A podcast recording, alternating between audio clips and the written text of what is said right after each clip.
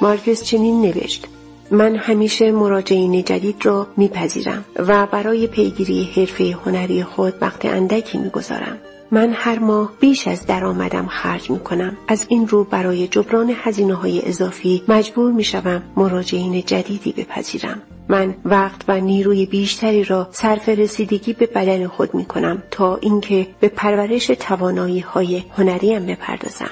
من به گفتگوی درونی خود گوش می دهم که می گوید پرورش توانایی های هنری بسیار دشوار است و من برای آن خیلی پیر هستم. من به جای شرکت در کلاس های هنری برای رشد مهارت بازیگری در دوره های پرورش مهارت های مربیگری ورزشی شرکت می کنم.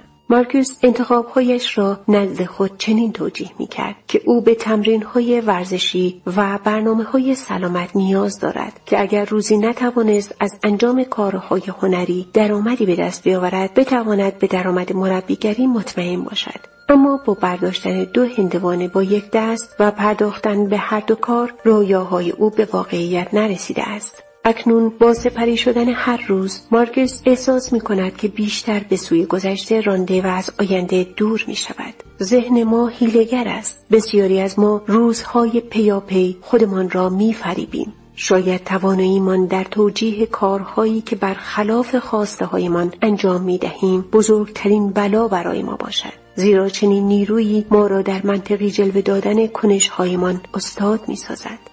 اگر هر روز این سؤال درست را از خودمان بپرسیم که آیا این انتخاب مرا به سوی آینده الهام بخش پیش میراند یا در بند گذشته نگه میدارد قطب نمای ثابتی به دست میآوریم که جهت زندگیمان را با آن تنظیم می‌کنیم در لحظه پرسیدن این سؤال چشمهایمان باز می شود. آنگاه می توانیم تشخیص دهیم چه تعداد از انتخاب هایی که هر روز هر هفته و هر ماه می کنیم ما را به سوی اهداف دلخواه پیش می برد یا از مسیر دور می سازد.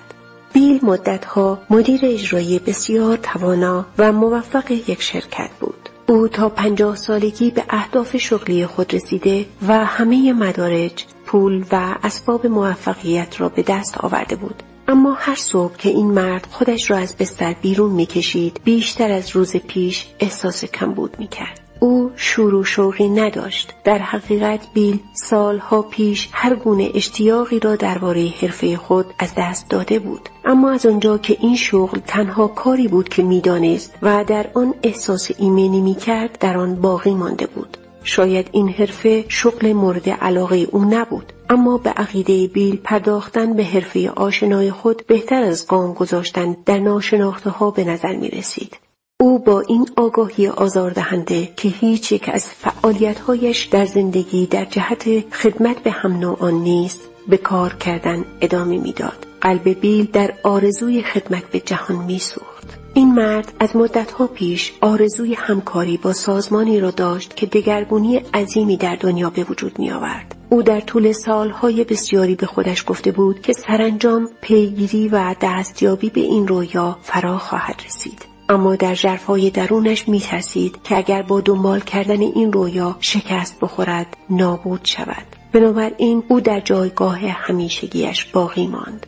با این اوصاف در گذر هر روز کشمکش میان آرزوها و ترسها وجود این مرد را فرسوده می‌کرد. بیل به انتخابهای روزانش نگریست و از خود پرسید آیا این انتخاب مرا به سوی آینده الهام بخش پیش میراند یا در بند گذشته نگه میدارد؟ با این پرسش دچار دلشوره شد او دیگر نمی توانست لحظه تصمیم گیری را به تأخیر بیاندازد و بیدرنگ به انتخاب های سازگار با آینده دلخواهش پرداخت. او مطالبی درباره یک سازمان غیرانتفاعی شنید که تنها هدف خود را تغییر زندگی انسانها قرار داده بود. این مرد چنان از تأثیر این سازمان بر دنیا به هیجان آمد که تصمیم گرفت وقت و نیروی خود را در خدمت اهداف آن قرار دهد. بیل در پی هر فرصتی بود تا از استعدادها و تواناییهایش در آن سازمان استفاده کند. او آینامه عملی تدوین کرد که کارایی فعالیتهای سازمان را بهبود بخشید. بیل غرق در اصول فعالیتهای سازمان شد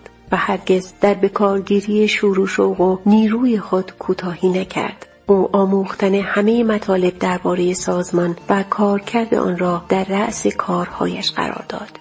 این مرد بروز یک دگرگونی را در تمامی حالات و نیرویش احساس می کرد. با آنکه او در طول روز به حرفه خود می پرداخت و شبها کار سازمان را انجام می‌داد و بیشتر از گذشته کار می کرد اما در واقع انرژی بیشتری داشت و بیش از همه سالهای گذشته احساس سرزندگی می کرد. در این هنگام بیل فهمید این همان کاری است که او همیشه آرزوی انجامش را داشت.